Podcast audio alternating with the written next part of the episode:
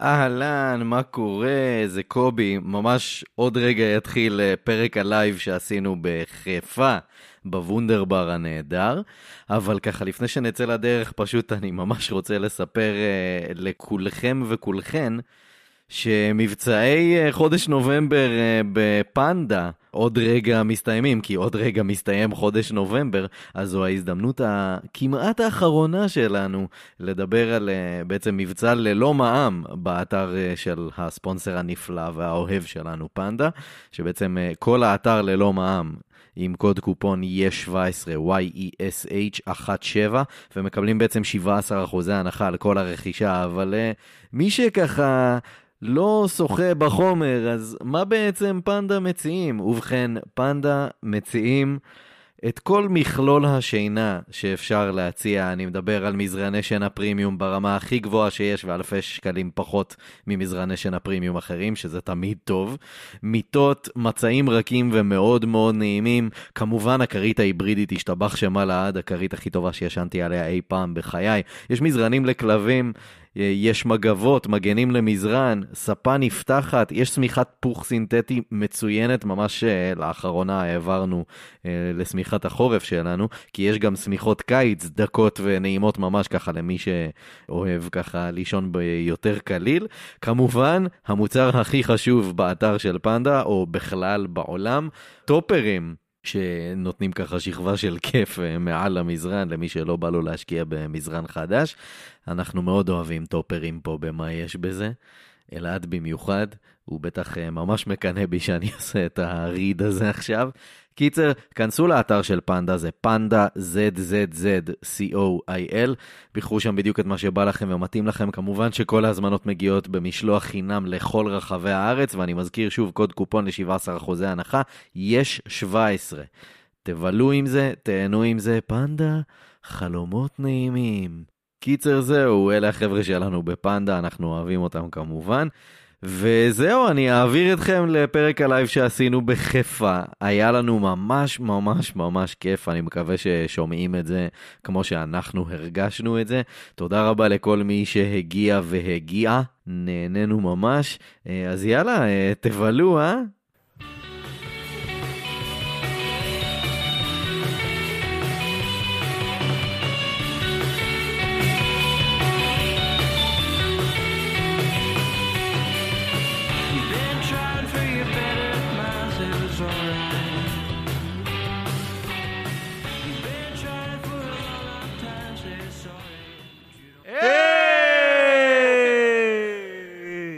מה קורה? מה המצב? לפני שנתחיל... אה, כן, יש מנהלות. כן, יש לי... אה, פנדה. אה, יש לי דוד בשם יוסי, ויש לו יום הולדת היום, אז חשבתי שנעשה לו כזה מזל טוב דוד יוסי, זורם? כן? הדוד של כולנו. בטח. היי, בואו נעשה כזה שלוש, שתיים, אחד, מזל טוב דוד יוסי! איזה יופי. אני גם רוצה לצלם. וכמה אנשים. יצאתם כולכם יפה. אז מה קורה, חיפה? עשינו תל אביב, באר שבע, חיפה. ירושלים לא כזה רוצים אותנו, נראה לי. אמיתי. כן, אם מישהו מכיר איזה מקום שבא לו לארח. כן, אה, שיסכים לקבל אותנו. אז אה, מה קורה? איך אתה? טוב, אתה יודע, כאילו, יום רגיל כזה. שנעשה את זה באופן אה, רשמי ונגיד welcome לפרק לייב של... מה יש בזה? היי, כן. יש פה- יש פה מישהו, מישהי פעם ראשונה כזה שלא מכירים אותנו? היי, שלום. יש, יש. יש. שלום, שלום. אז אני קובי מלמד. סליחה מראש על מה שאתה הולך לחוות פה. אה, אני אלעד יצחקיאן, כן, אני נכון, רואה שאתה כן, מחכה. אה, מי בא פה מממש רחוק? איפה? וואו. מי ששם מרחובות אתה לא תנצח את באר שבע. זה לא יקרה. בסדר. אבל זה בהחזרה, כי יש את החבר'ה שבאו, שעשו את הכיוון ההפוך כשעשינו נכון, שם, נכון, נכון? נכון. איפה הם? אה. היי, מה קורה? אמרנו לכם שנבוא. טוב, קיצר, כן. אה, לפני שנצא לדרך, באמת, איזה כיף אה, כל אחד ואחת מכם חברים שלנו עכשיו. מבחינתי. לא יודע אם אני מוכן למחויבות עם הזאת. גבולות, כאילו, אבל אתה יודע. בסדר. אבל, אבל אנחנו מעריכים ו- ומוקירים, ותודה, ואיזה כיף, ומלא זמן לא עשינו לייב, נכון. והגיע הזמן, נכון. ודודי יוסי ענה לי שם בטלפון, אבל, אבל אנחנו לא נענה לו עכשיו חזרה. כולם רוצים לדעת, קובי. שיבין שאני עסוק. Mm, צריך להציב גבולות במערכת היחסים הזו. כן. אז מה, מה אתה מספר? נסעת לפה ברכבת? כן, כן. איך היה? כאחד האדם, מה שנקרא. איך היה? אני יודע. רכבת ישראל. איך היה? צריך לתאם ציפיות. בסדר זה? בסדר זה. אה, כן, באמת לא עשינו לייב הרבה זמן, היו לי נסיבות מקלות. כאילו, מתי היה הלייב האחרון? עשור, אני יודע, זה היה משהו כזה. לפחות תשעה חודשים, כי אז נולדה הבת הקטנה שלי. ובזמן הזה, כן, הייתי קצת עסוק, אבל כיף לחזור. ויאללה, בוא, בוא נעשה את זה. אז אה, בבקשה, אולי תיתן אה, את החוקים והמצוות לפני שנצא לדרך. בשביל אלו, בשביל. הכמה בודדים פה שלא כן, מכירים. יש אנשים, אתה יודע, לך תדע. צריך, לך לח... צריך תדע. ל... לפרוס את השטיח בפני כולם ולהגיד, בוא, דרוך עליי. בסדר גמור. זה, זה מה שאני הולך לעשות. uh, ככה, יש לנו חוקי פורמט לדבר הזה, והם uh, ככה עובדים. קובי מביא סיפור אמיתי לחלוטין שקרה במציאות, איך נשמע מופרך. אני לא מכיר את הסיפור ושומע אותו יחד איתכם בפעם הראשונה. אנחנו לא עורכים שום דבר, קלירלי, ועושים את הכל בטייק אחד. כן, אין ברירה. אין אה. ברירה כל כך. איך אפשר לעשות? יכול וזה- לעשות. כן, יאללה, בוא נעשה את זה. איך אני אוהב. חיקויים שהם לא רלוונטיים יותר בשום צורה. זה כל הפודקאסט הזה. רפרנסים שלא רלוונטיים יותר. זה אני. כן. אה, אז בוא נצא לדרך, אני ארים את ה- את האייפד. כן, קצת רחוק שמת אותו שם. אה, בסדר. בסדר. נאחוז אותו בכף ידי, אולי כולם יראו את הסטיקר המהודר, ואנחנו נצא לדרך. אה, הדבר הראשון שכתוב לי זה פנדה מייצרים, מזרני שנה פרימיום ברמה הכי גבוהה שיש. אה, בסדר, אוקיי. טופרים! כן, כן, כן, אנשים אוהבים את הטופרים. כן. מי פה הזמין טופר? או, זין, אמיתי? איך זה? זין אדיר. שלי. הפרסום עובד! נדבר על זה אחר כך, למה צריך את זה? כן. אוי, נכון. Mm, לא אבל, אה, פיננסים. אבל זה בדיוק השלב שבו בעריכה קסומה פתאום יהיו כמה צלילים פיננסיים. ש-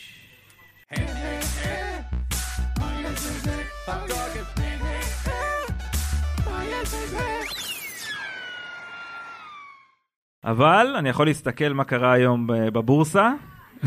שזה פשוט סתם צלילים שהם גם פיננסיים. אה, קצת אדום, קצת אדום מה שקורה שם היום. קצת אדום, בסדר. אדום זה קול. זה רע. טוב, אז בואו נצא לדרך, קדימה. והסיפור שלנו להיום. בתחילת המאה ה-20, עם עלייתן של המכוניות, נערכו כל מיני אירועים גדולים שמטרתם הייתה להעלות את המודעות הציבורית לרכבים. כאילו, יש דבר כזה עכשיו, רכב. כן. כן. תראו, זה טוב, נוסעים. אם אפשר, כן. אה, תקנו. זה הכל, זה הכל תמיד מתנקז לבואו רכשו מוצר, כן. נכון? זה תמיד מגיע לשם. אחד מאותם האירועים הגדולים היה, אה, ב-1907, היה מרוץ מכוניות ממש אה, גדול ומוזר, מהעיר פקינג, שזה היום בייג'ינג, מהמם. עד לעיר פריז. פשוט מרוץ מכוניות, שאפתני כן. בתקופה הזאת במיוחד. וזו תחרות שיצאה לדרך ב-10 ביוני 1907, ובמקום הראשון הגיע האיטלקי שיפיונה בורגזה, כן. בן ל... בן ל... אה, הוא בן למשפחת אצולה נודעת באיטליה, משפחת בורגזה. אה, ברור. אה, מאות שנים שם, כן. משהו קרה בחוץ. המסע לקח לו חודשיים, וכשהוא הגיע לפריז ב-10 באוגוסט 1907, הוא קיבל את הפרס הגדול לזוכה במקום הראשון, הפרס הגבוה ביותר שניתן למתמודד בתחרות. בקבוק יש כמה שהבינו את זה. בקבוק ליטר וחצי של שמפניה. זה הפרס. עכשיו, בעקבות הפופולריות של המרוץ הזה, שהביא כמובן הרבה כבוד לענף הרכב, החליטו בהנהלת העיתון הצרפתי למטון, לעומתו. למטון, לשלב כוחות עם אה, נציגים מהניו יורק טיימס, ולארגן בשנת 1908 את מרוץ המכוניות הגדול מניו יורק לפריז. זה מעניין. כן. איך זה, איך זה אמור לקרות? אתה לוקח את האוטו, כן. אתה מניע, מתחיל לנסוע מניו יורק, בפריז. בסוף אתה תגיע. עכשיו, המסלול, אוקיי? אני, אני באמת אפרק שנייה את המסלול. מתחילים בניו יורק, ואז חוצים את ארצות הברית מערבה. כמובן. הדרך מה- הקצרה. מה לא ברור? חוצים את ארצות הברית מערבה, מגיעים כזה לקליפורניה, ומשם עולים עם הרכבים על ספינה לאלסקה. ובין אלסקה לסיביר, זוכר שסרה פיילין, שפעם הייתה רלוונטית בפוליטיקה האמריקאית, היא אמרה שבבית שלה באלסקה היא יכולה לראות את סיביר מהחלון. אוקיי. זה 85 קילומטר, אבל היא יכולה לראות את כן. זה מהחלון. אז יש שם, אה, בין, אה, בין סיביר לאלסקה, יש, אה, זה נקרא מצר ברינג, יענו, זה Bering Strait, זה באמת רצועת ים כזאת, ברוחב של 85 קילומטר, אז כאילו עולים על ספינה אה, לאלסקה, ושם צריך לקוות שה Bering Strait הזה קפא, ולנסוע את זה, ואז אתה בסיביר, וכאילו, מסיביר לפריז זה שטויות, כאילו זה...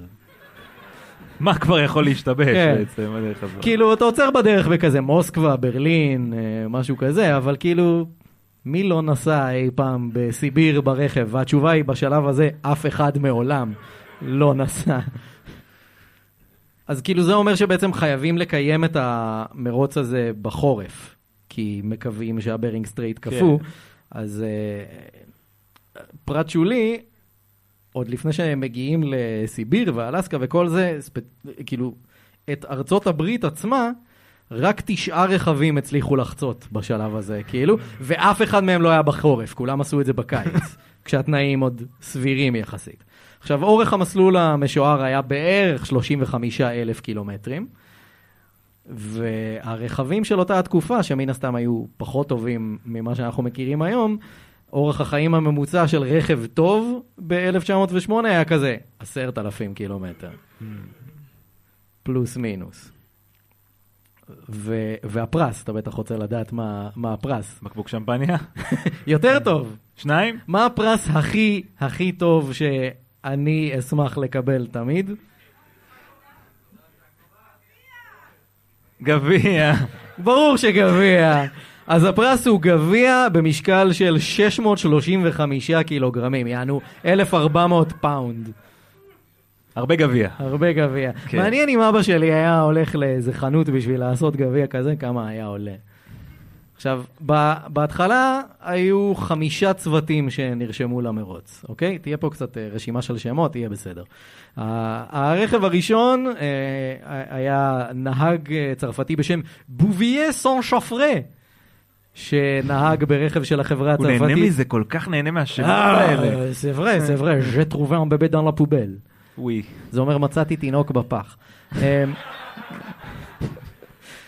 אז אה, בוביה סון שפרה נהג ברכב של החברה הצרפתית דדיון בוטון, וסון שפרה הזה, ה-claim to fame שלו לפני כן, הוא היה בעבר מאר- המארגן של איזושהי תחרות שיט שהייתה ממרסיי בצרפת לאלג'יריה, שזה אה, תחרות שיט בסירות מנוע. פרט שולי זה שכל הספינות טבעו בדרך. כולן. עכשיו, אה, יחד איתו ברכב היה הנורבגי הנס הנסן, הם לא מנסים אפילו, נכון? והוא נהג לטעון שהוא הפליג פעם לבד בספינה ויקינגית עד הקוטב הצפוני. כן. היו לנו. כמה כאלה שטענו שהגיעו לקוטב או משהו, לא? היה דבר כזה. כן, ואף אחד מהם לא עשה לא. את זה אף פעם. לכאורה. אה, אני, אני נוטה לא להאמין לו אם הוא כל כך מתעקש על זה שהוא עשה את זה לבד. עכשיו, הנסן אמר לפני המרוץ, אנחנו נגיע לפריז, או שימצאו את הגופות שלנו בתוך הרכב. אני אלך עם שתיים. תחושה כזאת. הרכב השני היה הנהג אה, הצרפתי גם הוא, שרל גודר, שנהג ברכב של חברה צרפתית בשם מוטובלוק. וגודר היה נהג אה, מאוד מנוסה, שעלה בעבר לכותרות לאחר שהוא נהג ברכב במשך 24 שעות רצופות, ללא הפסקה. והוא היה אחד מהמשתתפים במרוץ הקודם, מבייג'ינג לפריז. והוא לא ניצח. ברכב השלישי, עוד נהג צרפתי בשם אוגוסט פו, בסדר? והוא נסע... והוא נסע ברכב של החברה סיזר נודון. הרכב הרביעי היה האיטלקי אמיליו סטורי, שנהג ברכב של החברה האיטלקית זוסט. השותף שלו למסע היה משורר איטלקי בן 21, אה, קראו לו אנטוניו סקרפוליו, והוא איים אה, על אבא שלו, הוא כזה, אבא שלו לא הסכים אה, לתת לו לצאת לתחרות הזאת, כי הוא אמר, מה, זה מסוכן, אתה משוגע וזה, והמשורר אומר לו, שמע, או שאתה נותן לי אה, אה, לצאת למסע הזה, או שאני אצא לבד על סירה לאוקיינוס האטלנטי, ואני לא מבין כלום בשיט. שתיים. האבא בחר במספר אחד. אה, אוקיי, בסדר. הרכב החמישי היה הנהג הגרמני הנס קופן, והוא ישב ברכב של החברה הגרמנית פרוטוס, וזו הייתה הפעם הראשונה אי פעם שהוא נהג ברכב. והוא בעיקר רצה להשתתף כי הוא היה בצבא הגרמני והוא הגיע למסקנה שאם הוא יצליח בתחרות הזאת אז הוא יטפס מאוד גבוה בסולם הדרגות בצבא הגרמני. אם הוא יצליח. כשהוא יצליח. כשהוא יצליח. הוא לא יצליח. אולי הוא כן יצליח. אז אה, אלה בעצם אה, חמשת הרכבים המשתתפים, אבל אז הנשיא האמריקני טדי רוזוולט, עם השפם הממש גדול שלו, שמע על הסיפור, והוא כזה, זה, זו תחרות שמתחילה בארצות הברית, והרבה ממנה מתרחש כאילו בארצות הברית, אנחנו חייבים לשלוח מישהו. אז הוא פשוט שלח את האנשים שלו, כאילו, הוא ממש התחרפן על זה ושלח את האנשים שלו למצוא איזה מישהו, והם יצרו קשר עם uh, חברת רכבים אמריקאית שקראו לה The Thomas Motor Company. לא יודע למה עשיתי מבטא בריטי, הם דווקא, אמריקאים. כן. The Thomas Motor Company. והם אה, שלחו רכב שזכה לכינוי The Thomas Flyer, כי הוא טס על הכביש. נקרא כמו פלייר כזה. והנהג שנבחר היה נהג מרוצים מאוד מנוסה בשם מונטי רוברטס, שזה כאילו שם אמריקאי מושלם. מאוד, כן.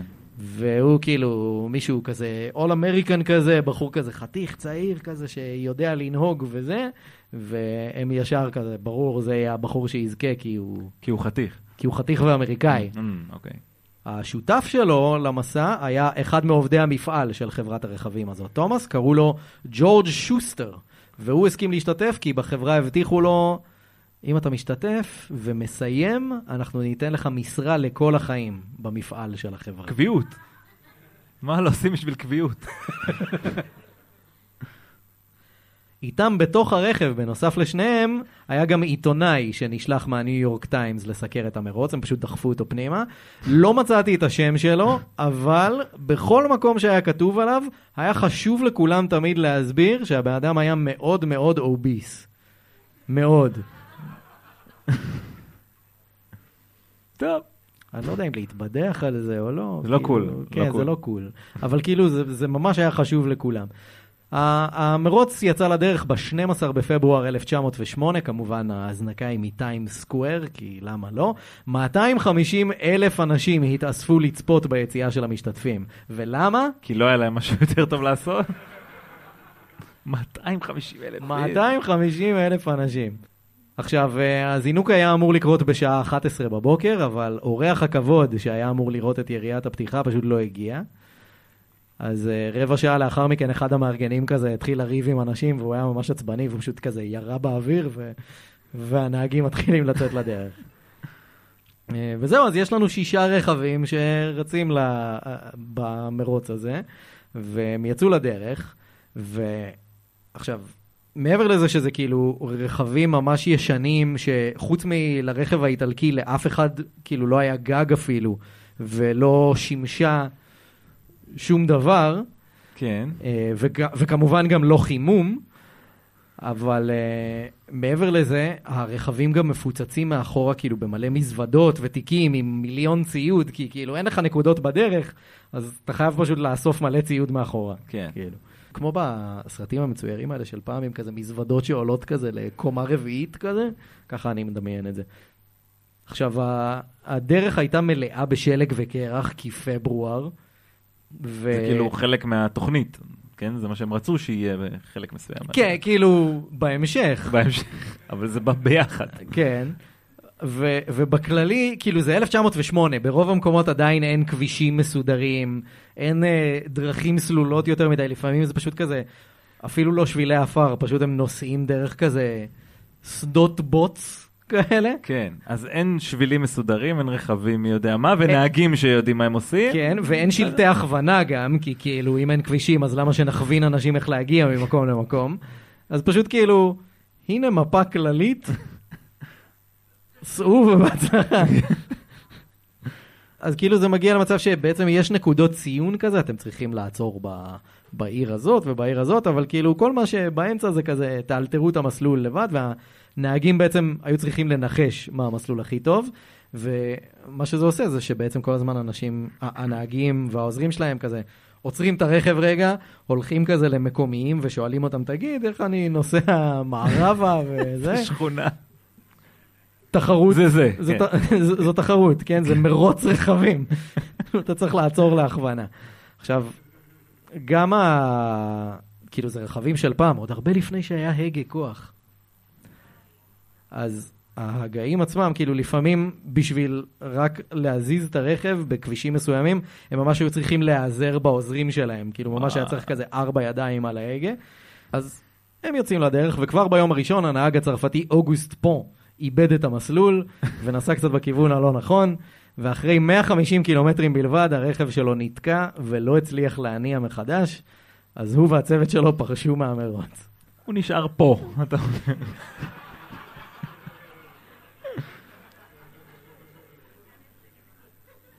כל כך טוב במה שאתה עושה. אז נשארנו עם חמישה בעצם. אה, בינתיים הרכב האמריקני נתקע בשלג, ברמה שהמכונאי ג'ורג' שוסטר היה צריך אה, להוציא קרש עץ ולהניח אותו ממש מתחת לגלגלים, ואז כזה צריכים לנסוע כזה כמה מטרים עד שעוברים את הקרש עד הסוף, ואז להניח אותו מחדש, כן. ולנסוע את זה עוד פעם, ולהניח את זה מחדש, עוד פעם, ככה איזה ארבע שעות, כאילו. מה? פשוט התקדמו כזה כמה מטרים כל כמה רגעים. והם ממשיכים. הרכבים בשעות הערב הגיעו לעיר הדסון במניע- במדינת ניו יורק, ושם הם חנו ללילה. בבוקר הגיעו לשם שוטרים לאחר שאדם מקומי התלונן שהרכבים הבהילו את הסוס שלו. כאילו רכבים זה עוד דבר מוזר בזמן הזה, וזה, זה עושה רעש, מעיר לי את הסוס. כן. כאלה. וסוס זו הפרנסה שלי. כן. עכשיו, בינתיים, הם כאילו, זה קרה בזמן שכולם מתארגנים כזה ליציאה, והם כזה, לא, לא כזה התייחסו לשוטר, כי הם צריכים לצאת, ויש להם תחרות על הראש וזה, אז הם כולם יוצאים, ורק הצוות האיטלקי עדיין לא, לא יצא מהמקום, אז השוטר כזה, טוב, תביאו קנס של אה, שלושה דולרים. שזה, בכסף או, של אני יודע היום. שאתה רוצה לדעת. כולם רוצים לדעת.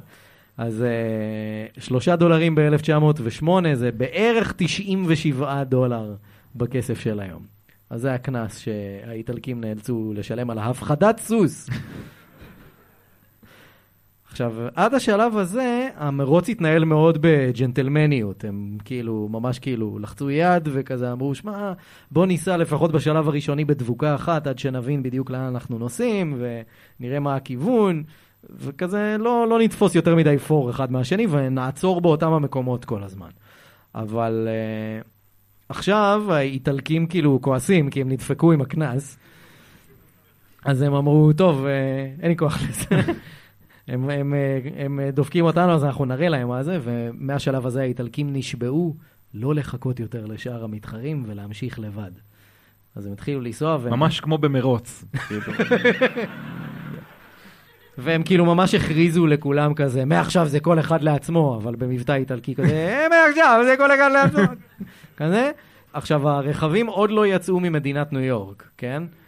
וכבר הצוות הגרמני נאלץ uh, להחליף את כל ארבעת הגלגלים שלו, בגלל uh, uh, שכל העומס של המשקל מהמזוודות והכל על הרכב, פשוט כאילו עשה להם פאנצ'ר בכל הגלגלים. והאיטלקים uh, התהפכו במהלך הנסיעה, אבל הם המשיכו לנסוע אחרי זה. עכשיו, המתמודדים הגיעו לעיר קטנה בפנסילבניה בשם צ'רצ'טאון, שידועה בבתי הכנסת שלנו. ושם חקלאי מקומי סימן להם כזה לעצור, ובואו אני אכווין אתכם, אני אתן לכם קיצור דרך, כדי להגיע יותר מהר לנקודות. הבאות שלכם. רק מה, הבן אדם הזה ממש כאילו שנא קדמה ושנא מכוניות, אז הוא בכוונה פשוט שלח אותם לכיוון הלא נכון, ובכללי כאילו זה מוטיב חוזר במה שקרה להם בהרבה אזורים כאילו יותר נידחים ברחבי ארצות הברית, בעיקר במרכז ארצות הברית, ב- במדינות כאילו מיד סאוס כזה. אמ, הרבה מהמקומיים השמרנים כאילו פשוט לא רצו לראות רכבים באזור, והם כזה, אנחנו מאמינים בסוסים שלנו. אה? והיו שם כאילו כל מיני מקרים של כזה ערימות מסמרים על הכביש. שהם שמו בשביל לדפוק את המתחרים, או אנשים שירו על המכוניות בזמן שהן נוסעות על הכביש. הכותרת בניו יורק טיימס בינתיים הייתה, המרוץ לפריז מתקדם בקצב איטי ביותר. הרכבים הגיעו למדינת אוהיו. עכשיו, בבוקר היה שם קהל מאוד גדול שהתאסף כדי לצפות בצוות האמריקאי, כי הם משלנו, אה, לראות אותם יוצאים לדרך. כאילו, פשוט כאילו אנשים שמתאספים כדי לראות אוטו מתניע ומתחיל לנסוע. אבל הייתה שם בעיה, כי העיתונאי הגדול, אני מצטער, כן, אבל הוא פשוט לא הצליח להיכנס לרכב כל כך. Mm, טוב, בגלל זה ציינו את זה. כן, זה, זה האקדח Mm, במערכה הראשונה. כן, זה. ו- וכשהוא בסופו של דבר כן הצליח להיכנס לאוטו, מישהו בקהל צעק, כל הכבוד שמנצ'יק! וכולם מחאו כפיים. אני רק מדווח על מה קרה. הפודקאסט שעושים בו פאט ג'וקס עכשיו. כן. זה אנחנו. עכשיו, הנהג האמריקאי מונטי רוברטס זכה כמובן לסיקור תקשורתי נרחב ואוהב, כי הוא all American והוא ה favorite שלנו וזה, וממש כאילו בכל מקום שהם עצרו בדרך, הם כזה עוצרים במסעדה או איזה diner, וכזה הבעלים תמיד כזה, oh, you're the guy who's competing in the race, aren't you? וכאילו נותנים לו סטייקים כזה על חשבונם, וכזה מפנקים אותו בארוחות. הצוות שלו כאילו משלם כל, כל הזמן. הוא לא, אני לא יודע אם הוא לא הצליח לסדר להם גם ארוחות, או שהוא פשוט לא רצה לא. עניין אותו. כנראה. אז uh, הוא כאילו אוכל חינם במסעדות, ובינתיים uh, סן שפרה והאנס הנסן, מהרכב הראשון, הם השתרכו מאחור, כי הם לא... הם לא יכלו לנסוע בשעות הערב, כי הפנסים שלהם נפלו איפשהו בדרך. היו אחראים מספיק, לפחות אתה יודע לא לנסוע בערב. כן, אני לא עושה... וואי, האמת, כשנסעתי לפה, היו איזה ארבעה רכבים אחד אחרי השני כזה, פנסים קבועים לחלוטין. Mhm. ו- מה אתה עושה במצב הזה? כאילו, האם אתה נותן את הפלאשינג הזה של אחי, שכחת את האורות כזה? לפעמים, לא יודע, מדליק וישרים, לא יודע מה מה מצפה שאני אגיד, כאילו. סתם שיהיה כזה, כן. שיראו כזה, מישהו עושה להם שלום? אז עשיתי כזה עיבוב, אבל ברגע שראיתי כבר את הרכב השלישי, אני כזה, טוב, לא, זה כנראה איזה פיצ'ר בסביבה. אז... פה נוסעים בחושך. כן. יאללה, מה שיהיה, יהיה כזה. עכשיו, אה, חברי הצוות הגרמני בינתיים התחילו לריב ביניהם, וכולם התלוננו שהנהג האנס קופן מקבל את כל הקרדיט. אז קופן אמר, אתם יודעים מה, אני צריך הפסקה מכל הבלגן הזה. תמשיכו לשיקגו, אני אפגוש אתכם שם, אני, אני אתפוס רכבת לשם. אז הוא יצא מהרכב ותפס רכבת והם והוא ממשיך. במרוץ, כאילו. כן, כן, הם ממשיכים ב... אבל זה מרוץ. מכוניות, אחי, מה לא ברור? אבל הוא ממשיך. הוא כאילו לא נפסל או משהו כזה. לא, לא, הוא כאילו, הוא חלק מהצוות. אה. פשוט לקח הפסקה. אתה יודע, זה מרוץ ארוך, צריך לנשום, כן. צריך לנוח. כן. החבר'ה רבים מאחורה. תחשוב, אתה כאילו עם הבנות שלך מאחורה, כן. צועקות באוטו, אתה לא צריך הפסקה לפעמים? כן. Say no more. הצוות האמריקאי בשלב הזה תפסו את ההובלה, והם כאילו תפסו פור של איזה כמה עשרות קילומטרים על האחרים, אבל הם פשוט לא הצליחו להתמודד עם העומס. הנהג מונטי רוברטס לא ממש רצה לתת לשאר אנשי הצוות לנהוג, אז הוא נוהג לבד כל הזמן, הרבה שעות, ובאיזשהו שלב הוא פשוט היה מתחיל כאילו להירדם על ההגה.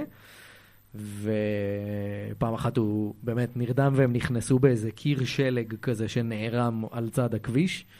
והעיתונאי מהניו יורק טיימס שנסע איתם כתב, המכונאי ג'ורג' שוסטר עבד במשך יותר משעתיים על תיקון מערכת ההיגוי, כאשר הוא עוצר מדי פעם רק כדי להשתמש בשפה לא ג'נטלמנית. עכשיו רגע, רגע, יש ציטוט של הבן אדם הזה בעיתון, ולא יודעים איך קוראים לו. לא, הוא זה- כאילו חתם פט גאי. זה מהמערכת, כאילו, איך זה יכול להיות? זה המערכת, זה The New York Times Reporter. Hmm. כזה, כנראה עניין של... אה, לא, תמלוגים. לא רצו לשלם לו תמלוגים או משהו. לא רצו שזה יעלה לו לראש. קיצר, אז, ה, אז השוסטר הזה פשוט מתקן את הרכב ומקלל כל הזמן, ובסוף הם מצליחים לסדר את העניינים והם ממשיכים לנסוע. עכשיו, אה, מדינת אינדיאנה, שהם כמובן עוברים שם, אה, חוותה את אחד החורפים הקשים ביותר בהיסטוריה המתועדת שלה בשלב הזה. השלג נערם לגובה של אה, יותר ממטר וחצי, והיה יום אחד שבו הרכבים התקדמו רק 11 קילומטרים. מרוץ מכוניות. מקומיים מאינדיאנה עזרו לצוות האמריקאי, וכשהרכב שלהם נתקע בשלג, המקומיים אה, תרמו את הסוסים שלהם כדי שיעזרו למשוך את הרכב מהשלג, אה, והצליחו באמת למשוך את הרכב החוצה. עכשיו, הצוותים האחרים, שהם לא אמריקאים, התחילו להתלונן למארגני התחרות, כי בחוקים נכתב שאסור להיעזר בגורמים חיצוניים. יש חוקים לדבר. הזה? מעט מאוד. אבל אסור להיעזר בגורמים חיצוניים uh, כדי להניע את הרכבים. והם התחילו להתלונן, אבל אז כאילו התברר שבעצם כולם באיזשהו שלב נתקעו ונעזרו בסוסים של מקומיים כדי להוציא את הרכב. בכל זאת מוצר אמין שכבר, אתה יודע, אפשר לסמוך עליו לפחות. כוח סוס אחד. לפחות. ולכל היותר גם. עכשיו, ההבדל והסיבה בעצם שה, שהמתחרים האחרים התלוננו על האמריקאים, היא שה... כאילו, ההבדל הוא שהמקומיים עזרו לאמריקאים, כי הם אמריקאים ורוצים שהצוות האמריקאי ינצח, בזמן שכל הצוותים האחרים נאלצו לשלם למקומיים כדי שיעזרו להם, כי המקומיים פשוט לא הסכימו לעזור להם אחרת, הם כזה... תביא לי איזה... בקרו, give me that Benjamin Franklin, היי! כזה. ו... והסיפור הזה זכה גם הוא לדיווח בניו יורק טיימס, תחת הכותרת התלונה הפתטית של הזרים. עיתונות אובייקטיבית כזאת. אתה יודע. כן. ישראל היום שלה. מושלם. מדויק מאוד. אגב, הניו יורק טיימס לא רחוק מזה גם היום. Uh, היה מקרה שבו מקומיים פינו שלג מהכביש כדי לעזור לאמריקאים, ואז האמריקאים נסעו, ואז הם כיסו חזרה את הכביש כדי להקשות על האחרים. והיה גם uh, מקרה שבו חברת רכבות מקומית נתנה לאמריקאים אישור לנסוע על מסילת הרכבת. nice. כי הכבישים כאילו פשוט אי אפשר לנסוע עליהם, או שאין כבישים, אז בואו סעו על אה, מסילת הרכבת, ואז המתחרים האחרים מבקשים מהם אישור לעשות אותו דבר, והם כזה, nope, אתם לא אמריקנים מספיק. עכשיו, אה, מה שכן, לעומת זאת, היה מקרה אחד במישיגן, שבו האמריקאים פנו לאדם מקומי כדי שיעזור להם ויכווין אותם לנקודה הבאה, והוא שלח אותם לכיוון הלא נכון, ואז התברר שהוא היה צרפתי. אה. צרפתי. היה צרפתי. אה. עכשיו, בשלב הזה כל הצוותים אה, כבר נתקלו בקשיים מאוד רציניים. האמריקאים נתקעו בבוץ במשך יום שלם, והאיטלקים פשוט איבדו גלגל שנפל מהרכב מתישהו באמצע נסיעה, ופשוט נעלם להם. הצרפתי סן שפרה והעוזר שלו הנס הנסן הלכו לארוחת ערב אצל חקלאי מקומי, ולאחר הארוחה החקלאי כזה, כן, אבל עכשיו אתם צריכים לשלם לי, נכון? הם כזה, לא ידענו שזה חלק מההסכם, והם כזה, כן, כן, כן, אה, אתה, צ- אתם שניכם צריכים לתת לי חמישה דולר כל אחד כדי לשלם על הארוחה, שזה יותר מ-160 דולר בכסף של היום, כן? כן, אנחנו זוכרים את היחס. מקודם. כן? חלקנו. אוקיי. כן. אז זה הרבה כסף כן. לשלם על ארוחה שלא ציפית לשלם, והם שאלו אותו, כאילו, למה זה כל כך יקר? והוא כזה, זה בגלל שנתתי לכם לאכול את שתי תרנגולות המחמד שלי. שמעת את זה, נכון? שמעתי את זה, נכון. שבעצם הוא אמר להם, איפה הכסף שלי? עכשיו, בעיר שיקגו נערך מצעד גדול לכבוד המשתתפים במרוץ. אני מזכיר, אנחנו רק די בתחילת המרוץ. והם עושים parade כאילו ברחובות. עכשיו, באותו הבוקר, הצוות הצרפתי של שארל גודר, הם אה, חזרו לרכב, והם גילו שכל הציוד שהיה בפנים נגנב. והם אה, ניסו להמשיך, אבל אז הרכב שלהם נתקע במדינת אה, איואה, והנהג גודר חשב על פתרון יצירתי. הוא פשוט נפרק את הרכב, ונשלח אותו ברכבת לסן פרנסיסקו. טכנית הרכב עשה את הדרך הזאת. כן. מדהים. נרכיב אותו בסוף.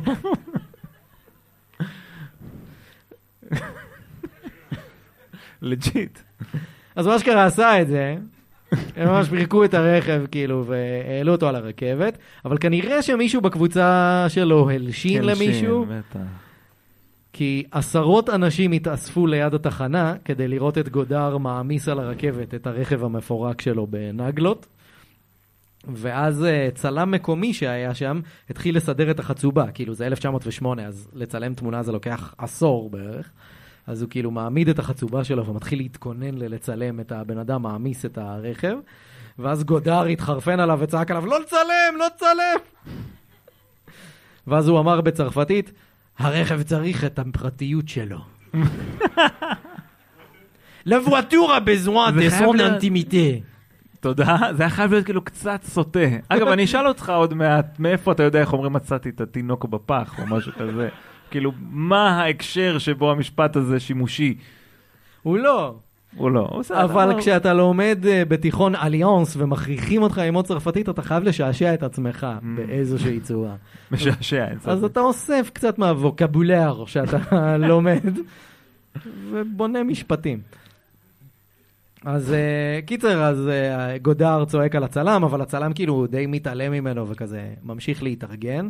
אז המכונאי של גודר יצא מהרכבת עם גרזן. והוא רדף אחרי הצלם, והוא צעק, אני אטפל במכונה שלך.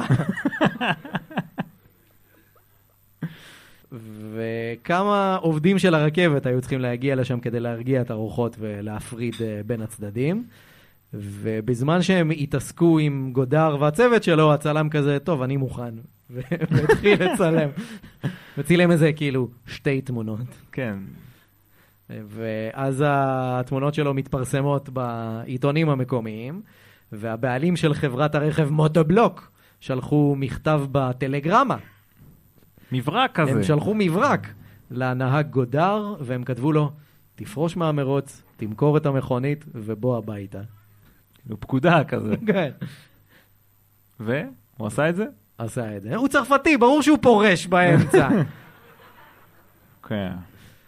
אז uh, משלושה רכבים צרפתיים בעצם נשארנו עם אחד, ויש לנו בסך הכל uh, ארבעה רכבים עכשיו שמשתתפים במרוץ הזה. בחזרה בשיקגו, הנורבגי האנס הנסן נקלע לוויכוח עם מנהיג הקבוצה שלו, סן שפרה, והנסן, מרוב הוויכוח הוא כזה, נמאס לו, והוא כזה, טוב, אני מתפטר. ועוזב את הקבוצה שלו, ומיד האמריקאים כזה, גייסו אותו. אתה רוצה לבוא? שלחו לו בלינקדאין כזה. אנחנו יודעים שיש פיטורים עכשיו. אנחנו מחפשים מספר משרות. כן. אז, אה, אז כן, הם כזה. אבל זה אמריקאים כזה, you wanna join a winning team? ברור. כזה. והוא מיד הסכים, ולא רק שהוא הסכים, אחד מהם שלף את הדגל האמריקאי, והאנס הנסן מיד נשבע אמונים לדגל.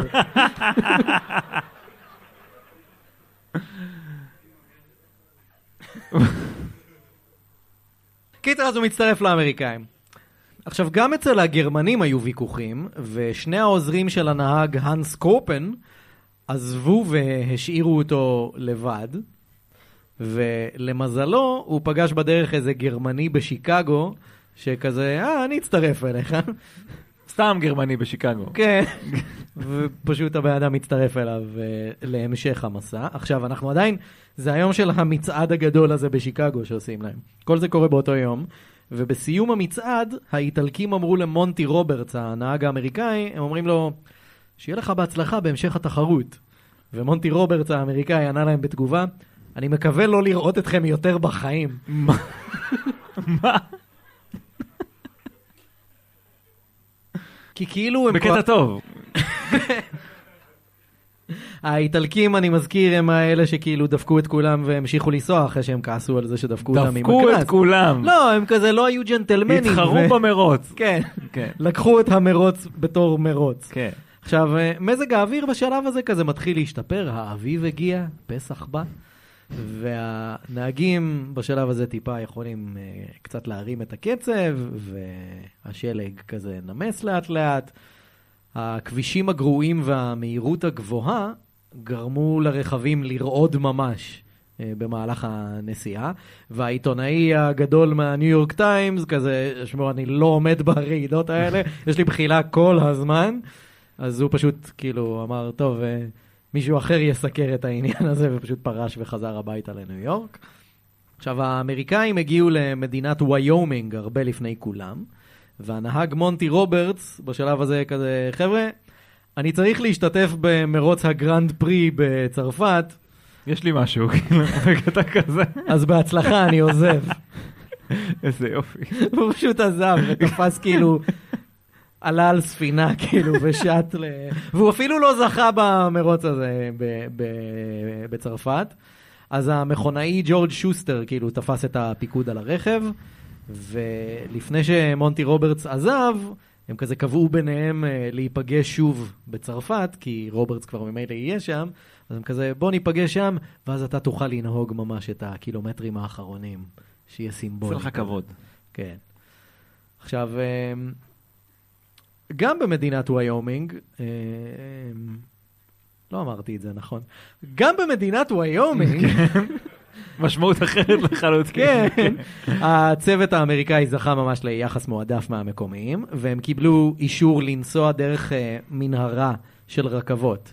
וזה יחסוך להם מלא זמן, כי לא צריך להקיף את הדבר הזה. רק מה, כנראה שהם לא הודיעו לנהגים של הרכבות, כן. ורכבת מקומית כמעט התנגשה בהם, כאילו, בתוך המנהרה, וממש ברגע האחרון, כאילו, הם הצליחו כזה טיפה לסטות, וממש הם היו כזה עם שני גלגלים על הצד של המנהרה כזה, בשביל להימנע מזה. אמ, והמכונית יצאה מהמנהרה עם פאנצ'ר בשלושה גלגלים.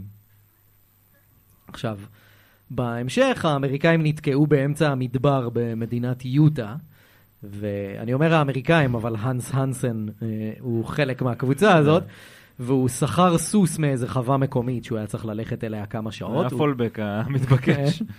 אז הוא שכר סוס, ולקח איתו גם איזה רובה, והוא רכב כל הלילה לעיר הגדולה הקרובה כדי להשיג חלקי חילוף לרכב. והוא הגיע שם לחנות, כשהוא עטוף בדגל אמריקה כזה. אני משלכם עכשיו. ו... וגם בחנות לא היו להם את החלקים הנדרשים במלאי, אז הנסן אמר לבן אדם בחנות כזה, טוב, אז פשוט תפרק את מה שאתה צריך מהרכבים פה ליד. אה. כן? אז הבחור פשוט כאילו? הלך ברחוב וראה את המכוניות האחרונות ופירק מהן כאילו את החלקים שהוא היה צריך. legit? כן. זה It's for the greater good, זה כן. בשביל הגאווה האמריקאית. עכשיו, אה, לאחר 41 ימים, ג'ורג' שוסטר והצוות שלו הגיעו ראשונים לסן פרנסיסקו, במה שהפך להיות, כמו שאמרנו, המסע המוצלח הראשון של רכב מחוף לחוף באמריקה בחורף, ספציפית בחורף. הם עלו עם הרכב על ספינה לאלסקה, לעיר שם בשם אה, ולדז, שלא הבנתי איך זה עובד, אבל בסדר. והם אה, הגיעו לשם בשמונה באפריל, וזה בעצם היה הרכב הראשון אי פעם בוולדז, אלסקה. ואנשים כאילו עוצרים באמצע הרחוב, עוצרים את הסוסים שלהם כזה, לעצור ופשוט להסתכל עליהם. literally holding their horses כזה. בשביל זה משלמים לך את הכסף הגדול.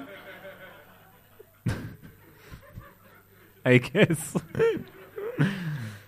עכשיו, אה, בינתיים שלושת הצוותים האחרים שעדיין מתחרים גם, הם אה, הגיעו בשלב הזה לסן פרנסיסקו, והם כזה, טוב, אנחנו נחכה עם הקטע הזה של אלסקה, בוא נשמע מהחבר'ה האמריקאים מה קורה שם, ואז הם ידווחו לנו ואנחנו נחליט מה לעשות. ואז האמריקאים באמת כבר כאילו דיברו קצת עם מקומיים, והם בדקו את השטח וזה, והם הבינו את מה שהיה צריך להיות כבר ברור מההתחלה, שה... 85 קילומטר של ים, הזה, ה Bering Strait, לא יקפא, זה ים, זה ים. כן. אז אי אפשר לנסוע על זה.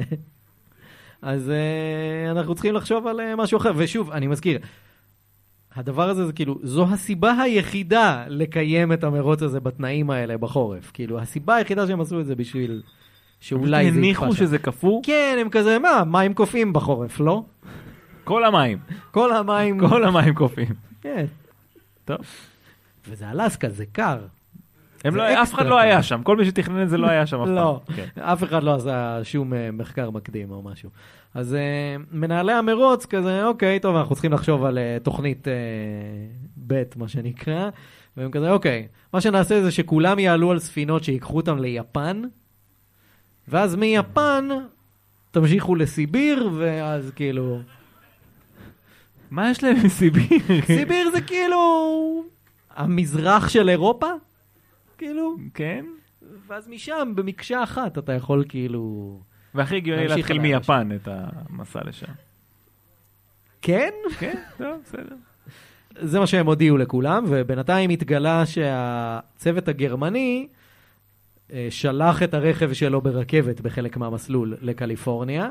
אז המנהלים כזה, טוב, אבל אנחנו לא רוצים לפסול אותם, כי יש לנו רק ארבעה מתחרים, אז בואו פשוט ניתן להם עונש, וכאילו דפקו להם עיכוב של כזה 15 ימים לתוצאה שלהם. אז יענו, אם הם מנצחים, הם חייבים לנצח ביותר מ-15 ימים כדי אשכרה לזכות בתחרות. שזה אפשרי שם, בתחרות הזאת. כן, כאילו... כן. אז uh, קצת אחרי שהם הגיעו ליפן, הנהג הצרפתי סן שפרה החליט שנמאס לו, אז הוא פשוט מכר את הרכב למישהו וחזר הביתה.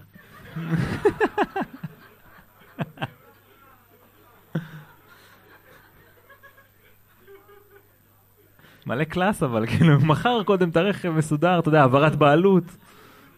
כן, הלכו לבנק הדואר אמרו להם אין תורים. צריך להזמין באפליקציה. או, MyVisit, היית באפליקציה MyVisit עם אבי הכתום. אשנב קול. אשנב קול. literally אתמול הייתי באשנב קול. אני באמת לא זוכר למה אפילו. פשוט קרה. קיצר, אז, אז אני רק אה, מוודא שכולנו על זה ש-100% מהמתחרים הצרפתיים פרשו, ו-100% מהמתחרים שפרשו היו צרפתים. סבבה? כשהצוותים הגיעו לסיביר, נציגים מהממשל הרוסי ניסו לשכנע את כולם לוותר על הנסיעה בסיביר. סיבויר. סיבויר. סיבויר. אז אה, לשכנע את אה, כולם לוותר על הנסיעה בסיביר ולקחת את הרכבת הטרנס-סיבירית במקום, שהיא נפתחה די לאחרונה והיא פלא משהו, משהו. היצירה ה- כן. הרוסייה. המשורר מהצוות האיטלקי כתב, משורר. כן, אני מזכיר, היה שם משורר ברכב. הוא כתב, האצילים מהממשל הרוסי, מכוסים כולם בתחרה וזהב, מנו את הסיבות הרבות לכישלון הוודאי שלנו. אנחנו נפגוש נוודים סינים, נמרים, מגפות, בצורת, רעב, יתושים בגודל של צרצרים, וכמובן גם בוץ. כאילו האסקלציה לא... אז, אה, אז נשארנו עם האיטלקים, האמריקאים והגרמנים בעצם. הצוותים מארצות הברית וגרמניה היו הראשונים שהגיעו לוולדיווסטוק. והם הגיעו שם אה, להסכם ג'נטלמני, הם כזה ישבו לארוחת ערב ביחד ולחצו יד ואמרו, אנחנו נצא ביחד בבוקר. ואז הם יצאו קודם. אמ, בבוקר לאמריקאים הייתה תקלה ברכב, אז הגרמנים כזה, יאללה ביי. פשוט נסעו וברחו והם תפסו פור של כמה קילומטרים, אבל אז הם סטו מהכביש ונפלו עם הרכב לנהר. עכשיו, הגרמנים נעזרו בכמה מקומיים כדי למשות את הרכב שלהם מהמים. אני מזכיר, זה עדיין מרוץ מכוניות. והם המשיכו לנסוע עד שהם נתקעו בתוך ביצה.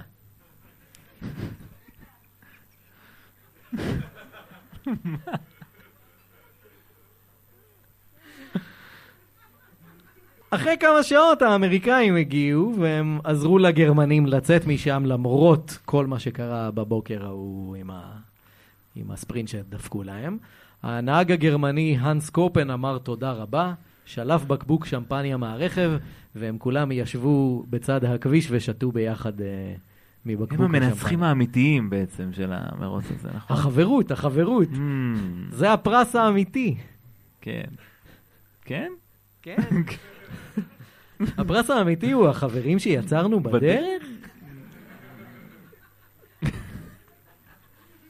יום לאחר מכן הרכבים התפצלו והאמריקאים נתקעו גם הם בביצה והם נעזרו בכמה עשרות חיילים מקומיים שעזרו להם לחלץ את הרכב משם ואחרי שהם כולם חילצו את הרכב הם אה, כאילו לקחו את האמריקאים לישון איתם בבסיס הצבאי שלהם. תיבת ההילוכים של הרכב האמריקאי פשוט הפסיקה לעבוד בשלב הזה, וזה לקח לג'ורג' שוסטר חמישה ימים לתקן את הכל ולחזור לנסוע. אז כאילו המרוץ ממשיך, והם עוצרים שם חמישה ימים לתקן את הדבר הזה, ובינתיים גם האיטלקים, שכאילו משתרכים מאחור כל הזמן, אה, הם הגיעו גם הם לוולדיווסטוק, ושם הם גילו שנגמר להם הכסף, וחברת הרכב שלהם, זוסט, שמממנת כאילו את כל הנסיעה שלהם, כזה אמרה להם, חבר'ה, אתם לא מקבלים עוד כסף. זהו? אז האיטלקים... מה הם עשו עם דלק? כאילו, זה לא שאמור להיות תחנות דלק עכשיו פרוסות בכל... איך, הם מתק... איך זה קרה? שאלה מצוינת. מה, הם הביאו את כל הדלק איתם? חלק, כאילו, חלק מהדלק באמת הביאו איתם בהרבה מאוד מכלים, אבל יצרו קשר, כאילו, יש לך, הרי מי שמארגן את זה זה גם החבר'ה מניו יורק וגם החבר'ה מפריז, מהעיתון כן. למטון. אז, אה, אז הם פשוט יצרו קשר עם כל מיני אנשים לאורך הדרך, וכאילו, מסדרים להם דלק שם. ב... כל אוקיי. מיני, ממש בג'ריקנים וכל מיני כאלה, כי אין כמעט תחנות דלק בשלב הזה. עכשיו, אה, אז האיטלקים כאילו לא ויתרו, והם פשוט עצרו לשבועיים בוולדיווסטוק, והם כזה עשו שם כאילו קמפיין גיוס המונים כזה, והצליחו לגייס אה, מספיק כסף, מה שהיה נראה להם מספיק, והם פשוט המשיכו לנסוע אחרי שבועיים, כאילו של הפסקה. חברת הרכבות הרוסית הציעה פרס של אלף דולר לצוות הראשון שיגיע לעיר צ'יטה. שיגיע הכי מהר, כאילו, לצ'יטה. זה מה ש... כן, אוקיי. בסדר. I shall allow it. עכשיו, הגרמנים ממש רצו את הכסף הזה, אז הם החליטו לנסוע בלילה על פסי הרכבת, למרות שהפנסים ברכב שלהם הפסיקו לעבוד. אז הם פשוט נוסעים בחושך מוחלט על פסי רכבת, וכמובן שהם כמעט התנגשו ברכבת נוסעת שבאה להיכנס בהם. עכשיו, אה, חברת הרכבות שמעה על המקרה, והם הודיעו לכל המשתתפים, אסור לכם לנסוע על פסי הרכבת בשום פנים ואופן. אז בלילה למחרת הגרמנים כזה, אוקיי, אסור לנו לנסוע על פסי הרכבת, מותר לנו לנסוע ליד פסי הרכבת, הם פשוט נסעו ממש צמוד אליהם, עד שהם שוב נפלו לביצה.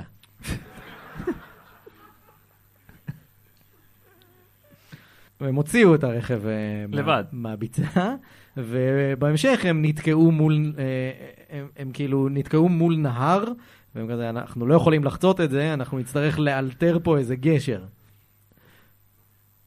מה? הם ניסו לאלתר גשר, כן. עם כזה מוטות עץ ואבנים וזה, וכמובן שברגע שהם התחילו לנסוע על זה, הרכב נפל יחד איתם לתוך הנהר, והגרמנים שוב הצליחו להוציא את הרכב מהמים, ושוב הם העלו את הרכב שלהם על רכבת כדי להתקדם קצת. ועוד פעם מנהלי התחרות שמעו מה קרה. הם כזה, יש לכם עוד 15 ימים של עונש לתוצאה שלכם, אז עכשיו הם במינוס של 30 יום, והם חייבים כאילו להגיע חודש לפני כולם בשביל לנצח. אה, מה שכן, הגרמנים הגיעו ראשונים לעיר צ'יטה, וזה מה שהיה חשוב להם כי הם רצו את הכסף, וזה היה ב-14 ביוני, שזה ארבעה חודשים מתחילת המרוץ. האמריקאים הגיעו לשם יומיים לאחר מכן, אה, בעוד שהאיטלקים היו אלפי קילומטרים מאחור והם הגיעו לשם רק אחרי כמה שבועות. אה, פאפי די פופי.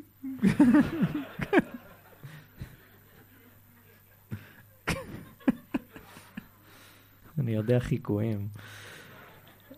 מה שכן, המשורר האיטלקי כתב, היינו משוכנעים שאנחנו, נציגי העם האיטלקי, היינו היחידים שנהגו בהגינות מוחלטת לכל אורך התחרות, ולכן אנו ראויים מכל לפרס הראשון.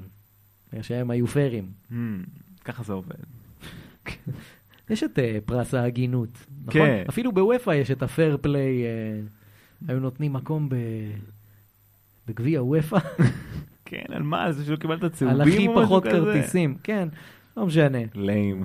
עכשיו, אה, יש לציין שבקבוצות של האיטלקים והגרמנים, הם היו כאילו מתחלפים ביניהם, הנציגים מתחלפים אה, ביניהם מדי פעם, כי בכל זאת, אתה לא יכול לנהוג לבד כל כך הרבה במשך תקופה כזאת ארוכה, אבל אצל האמריקאים, ג'ורג' שוסטר פשוט סירב לתת למישהו אחר לנהוג. הוא סיפר שבא, שבמהלך הנסיעה בערבות רוסיה, היה יום אחד שהוא נהג במשך 20 שעות רצופות, עד שהוא איבד תחושה בזרועות. עכשיו, הוא ידע שהגרמנים קיבלו עונש אה, עיכוב של 30 ימים, אבל הוא עדיין היה ממש נחוש בדעתו להגיע ראשון לפריז, כי הוא בכל זאת רצה כאילו את הקטע הוויזואלי הזה של להיות הבן אדם הראשון שנכנס. אז הוא כאילו, בוא ניסע, בוא ניסע, בוא ניסע, כל הזמן לא רוצה להפסיק בכלל. רק כאשר הם הגיעו ממש למערב רוסיה, שוסטר המאוד מאוד עייף הסכים לוותר, והוא כזה נתן להאנס הנסן לנהוג קצת. אחרי חצי שעה הוא כזה, טוב, אני לא יכול יותר. אשכרה חצי שעה. אה, הוא נשבר והם התחלפו חזרה, ואז בשלב הזה השותפים שלו אמרו לו, שמע, אם אתה לא תירגע ותיתן קצת לאחרים לנהוג ותנוח קצת, אנחנו פשוט אה, נוטשים ועוזבים אותך לבד פה. אז, אה, אז הוא נרגע והסכים להתחלף. עכשיו, ה- הרכב של הצוות הגרמני כבר ממש היה על סף התפרקות אה, מוחלטת. אה, בכל זאת נפלו לאיזה שבע ביצות, ביצות, ונהר וכזה. עכשיו, אה, חלק ממערכת ההיגוי היה מוחזק באמצעות ברגים מאולתרים כאלה שהם עשו, וכל הזמן, כאילו ברגע שהם עברו מהירות מסוימת או נסעו יותר מדי זמן, הברגים פשוט כאילו עפו מהמקום והיו צריכים כאילו לעצור את האוטו ולחפש אותם. והם נאלצו כאילו להוריד מהירות ולעצור מדי פעם, כאילו לעצור יותר, ובשלב מסוים האמריקאים כזה פתאום מופיעים ומתחילים להתקרב, וג'ורג' שוסטר כזה, אני אמריקאי, אני אראה להם מה זה, מוריד את החלון כזה. אין חלון. בדיוק. עושה ככה סתם. פשוט כאילו, עם היד כזה מוריד אותה.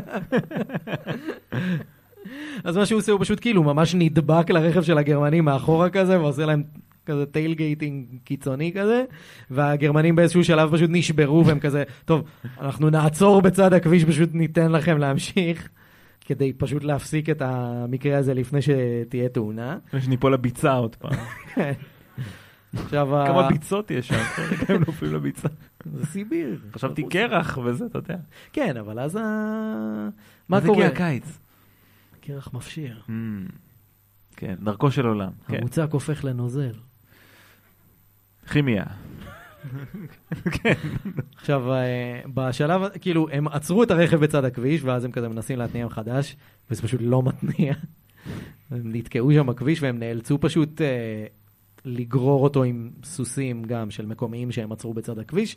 הם גררו את הרכב לעיירה סמוכה כדי לבצע תיקונים. אה, אבל היתרון של האמריקאים לא נמשך הרבה זמן, כי הם נתקעו בביצה.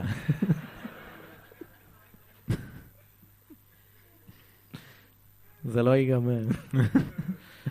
עכשיו, אה, מועדון הנהגים של סן פטרסבורג, שזה מין כזה מועדון סגור כזה, הם הודיעו שגם הם רוצים להעניק פרס של אלף דולר לראשונים שיגיעו לעיר סן פטרסבורג, והגרמנים גם, גם הפעם הגיעו ראשונים, וזה היה להם מאוד חשוב, והם קיבלו אלף דולר, ומשם הם הגיעו, כאילו, כבר עזבו את, אה, את רוסיה והמשיכו בנסיעה, והם הגיעו לגרמניה.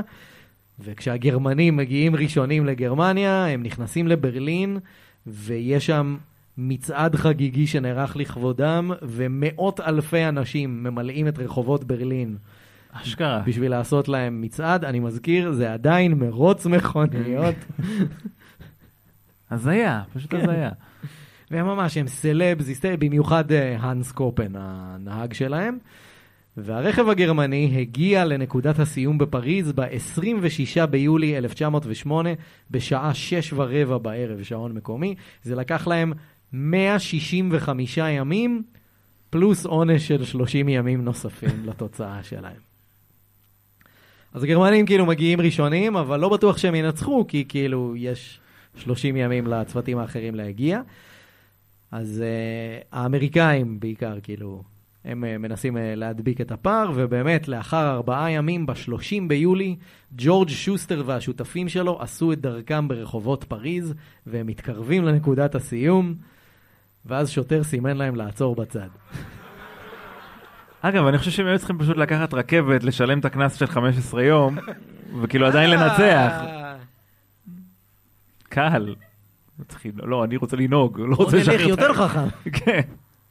אז השוטר מסמן להם לעצור בצד הכביש, למה הוא עושה את זה? בגלל שהרכב האמריקאי אה, איבד את הפנסים שלו, לא היו להם פנסים. יש להם קטע עם ה... זה- יש להם busted taillight.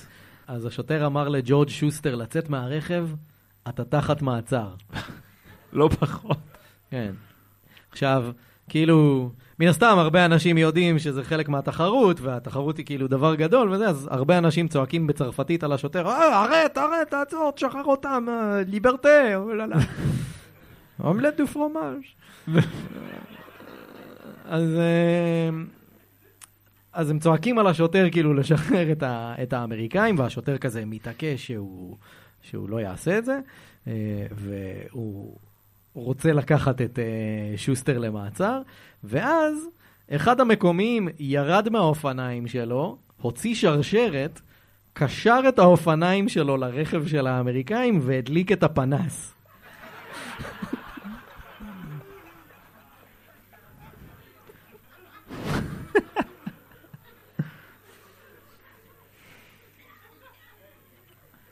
בעיות מודרניות צריכות פתרונות מודרניים. כן. וכאילו, סע, ככה סע עכשיו. כן, השוטר כזה, אוקיי. זה פנס. זה מאיר. בבקשה, s'il vous plaît. Poupée de cire, poupée de son. שזה? זה השיר הזה. Poupée de cire, poupée de son. אתה לא זוכר את זה? לא. לא משנה. אתה רוצה שאני אשיר אה, נרלי נרלי בצרפתית? אני זוכר. לא באמת. לא. אני רק אגיד, מה פטי בוז'י אובית אלומטואה? את הלומייר פור חנוכה. כמובן. אז, אה, אז קיצר, השוטר משחרר את שוסטר והם מתחילים לנסוע, וכמה דקות לאחר מכן הרכב האמריקני מגיע לקו הסיום, ובשלב הזה מכריזים באופן סופי, שוסטר והצוות האמריקאי, והנס הנסן גם, זכו אה, במרוץ, והם קיבלו את הגביע הממש גדול בקטע מוגזם, וזהו. אה. ונתנו להם גם אוכל, כאילו. הייתה להם ארוחה. יש גם את האיטלקים, מה עם. האיטלקים? כן, הם בסדר, יגיעו. לא, לא סיימנו. אז אה, מה עם מה? כן, הוא לא הגיע בסוף. מונטי רוברטס שהיה אמור כאילו להשלים כן. את, ה... את הכמה קילומטרים האחרונים, הוא לא הגיע בסוף. לא, לא היה ברור מה קרה. אחרי זה התברר שהוא כבר חזר לארצות הברית כי לא היה לו כוח לחכות. אז, אז הוא בחזרה באמריקה, כמו שסבתא שלי הייתה אומרת. אמריקה. אמריקה. אז... אמ, איטלקים. כן. אה, אה, החגיגות בעיר פריז נמשכו כשבוע, וג'ורג' שוסטר הסתובב ברחבי העיר כמו סופרסטאר ענק. בינתיים הצוות האיטלקי עדיין היה תקוע בסיביר. אה, עכשיו, הם לא יזכו, הם גם לא יסיימו מקום שני, אז כמובן שהם כבר לא מקבלים סיקור תקשורתי בכלל, וכאילו לאף אחד לא אכפת מהם בשום צורה. והם הגיעו לפריז באמצע ספטמבר, וואי. חודש וחצי אחרי. אף. אחד כבר לא שם, אף אחד לא מחכה אין שם להם. כלום. בחברת הרכב תומאס מוטור קומפני, הבעלים והמממנים בעצם של הצוות הזוכה, הם סיפרו שכל, ה... שכל העניין עלה להם בערך 100 אלף דולר, שזה כשלושה ורבע מיליון דולר בכסף של היום. אבל העניין הזה מאוד השתלם להם, כי אחרי שהרכב שלהם זכה, בגלל כל הסיקור התקשורתי והבלגן מסביב, פשוט המכירות שלהם כאילו זינקו בטירוף, והם היו נחשבים כאילו לרכב נורא עמיד שמחזיק כל דבר.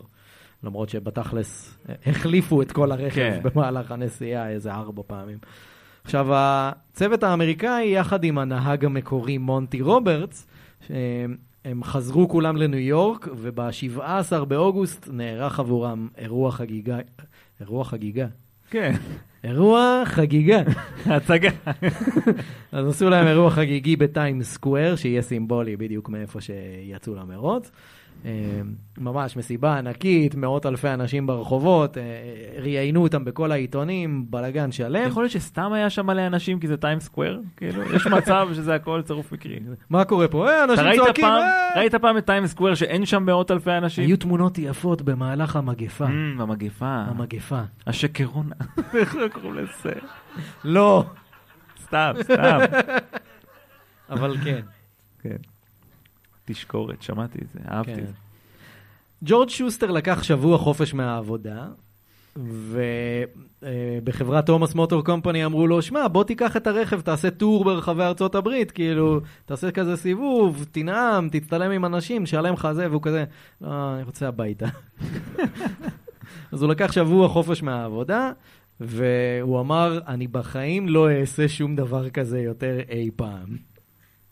אחרי החופשה, שוסטר חזר לעבוד במפעל הרכב של החברה, שם כמובן הבטיחו לו משרה לכל החיים.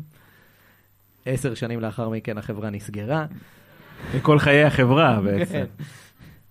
אה, אבל אה, שוסטר המשיך לעבוד בעולם הרכב עד סוף חייו. הוא ניהל סוכנויות רכב של חברת דודג', שזה הדבר הכי אמריקאי בעולם. הוא נפטר בגיל 98 בשנת 1973. בשנת 2001 נערך שחזור של התחרות, ואחד המשתתפים היה הנין של ג'ורג' שוסטר, שזה מגניב. Uh, אני לא יודע אם הם נפלו לביצה, שאלה טובה אבל. Uh, מה שכן, הזוכים סיימו בערך חודשיים וחצי את המסלול. שזה כאילו הרבה פחות. ובלי רכבות לא, ודמיונות. פשוט נסעו. ה- הרכב הזוכה, אבל כן היו שם אנשים שהתחרו עם רכבים קלאסיים, כאילו, היה, היה איזה רכב פורד מ-1929 שהשתתף במרוץ, כאילו, שפצרו אותו קצת וזה, אבל עדיין, זה מגניב.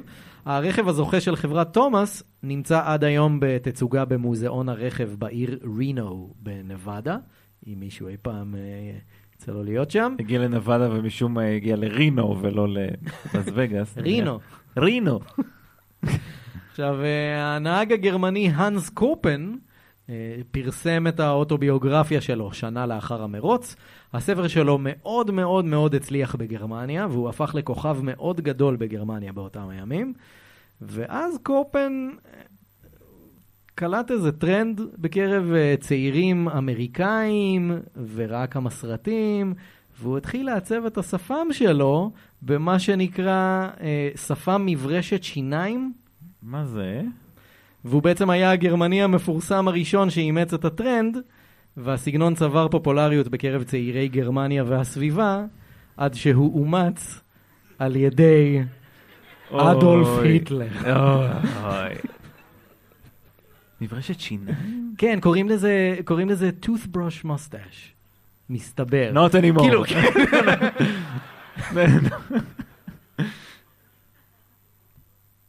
וזהו, פה זה נגמר.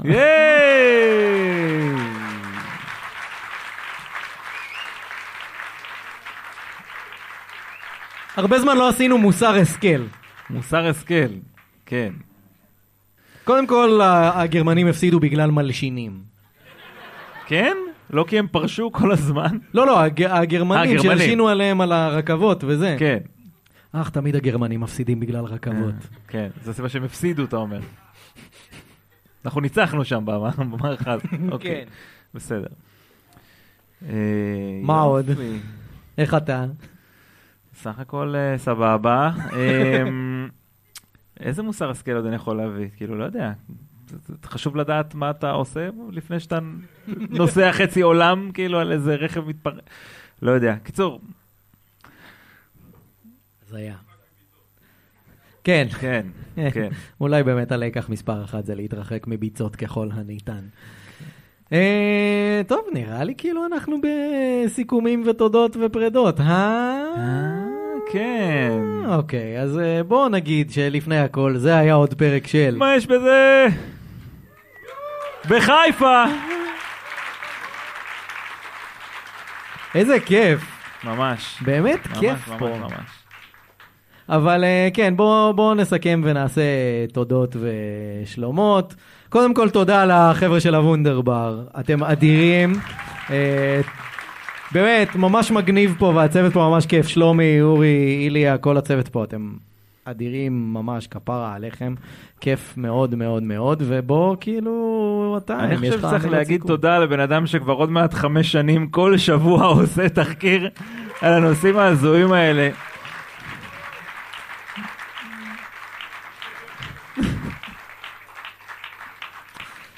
היי, תודה נשמה. אה, אני, אני, אה, כאילו... או, למה? אני, אני בונה את זה, תן לי כאילו לעשות סיפור. הרי הוכחתי שאני יודע. הכל הוא ממציא גם. כאילו. לא, אבל, אבל כאילו, אני, אני אמרתי את זה כבר כמה פעמים, ואמרתי את זה כבר כמה פעמים לידך, אבל אני באמת באמת חושב, כאילו, סבבה, ברור, אחלה, עושה תחקיר, והסיפורים, והשקעה, וזה וזה וזה. אבל בתכלס, הדבר הזה לא היה יכול לעבוד בלי זה. כאילו, אני באמת חושב שכל בן אדם אחר שהייתי עושה את, את הפודקאסט, זה לא היה נשמע כמו שזה נשמע עכשיו, וזה לא היה כיף כמו שזה כיף עכשיו, ואני כל כך שמח ומודה לך שאתה חלק אה, שווה לחלוטין מהסיפור הזה. אולי לפעמים בגלל שאני עושה תחקיר לאנשים מבחוץ זה לא נראה ככה, אבל יצא לי לעשות איתך שני פרקים הפוכים, ואני יודע איך זה להיות בפוזיציה הזאת, וזה קשה מאוד להיות בפוזיציה הזאת, ולהיות כאילו... אתה כל הזמן און ומחפש ורוצה לי, וזה קשה נורא, ואני מת עליך, ואתה אתה יס. חבר נפלא. תודה יעקב. ואני אזכיר לך את השני פרקים האלה לנצח. אה, אני גם אזכיר לך את שני הפרקים האלה לנצח, פשוט מתוך ציפייה שיהיו עוד כאלה, בבקשה. כן, יום אחד. טוב, אז מה הסיכומים כאילו וזה? כולם פה כבר יודעים איפה אפשר אה, למצוא כן, אותנו, נו, ונעשה את זה אנחנו- בשביל ההקלטה. בשביל ההקלטה, אז אה, נכניס את זה באיזה אינסרט או משהו, כן, כולם יודעים סגור. איפה למצוא אותנו, תמצאו אותנו הייתם פה. קהל מדהים, כיף שבאתם, תודה רבה, לא מובן מאליו. בכלל. ועד הפרק הבא, יאללה ביי! וזהו, היה לנו ממש ממש כיף, אני רק מזכיר, עוד רגע מסתיים חודש נובמבר ואיתו מבצעי חודש נובמבר באתר של פנדה. כנסו לאתר של פנדה, פנדה ZZZ.co.il. כל האתר ללא מע"מ עם קוד קופון יש 17, YESH 17 ל-17% הנחה. תודה רבה שהייתם והייתן איתנו עד עכשיו. היה לנו ממש כיף בחיפה, מקווים לראות את כולם וכולן גם בלייב הבא. אה, זהו, עד הפעם הבאה, יאללה ביי.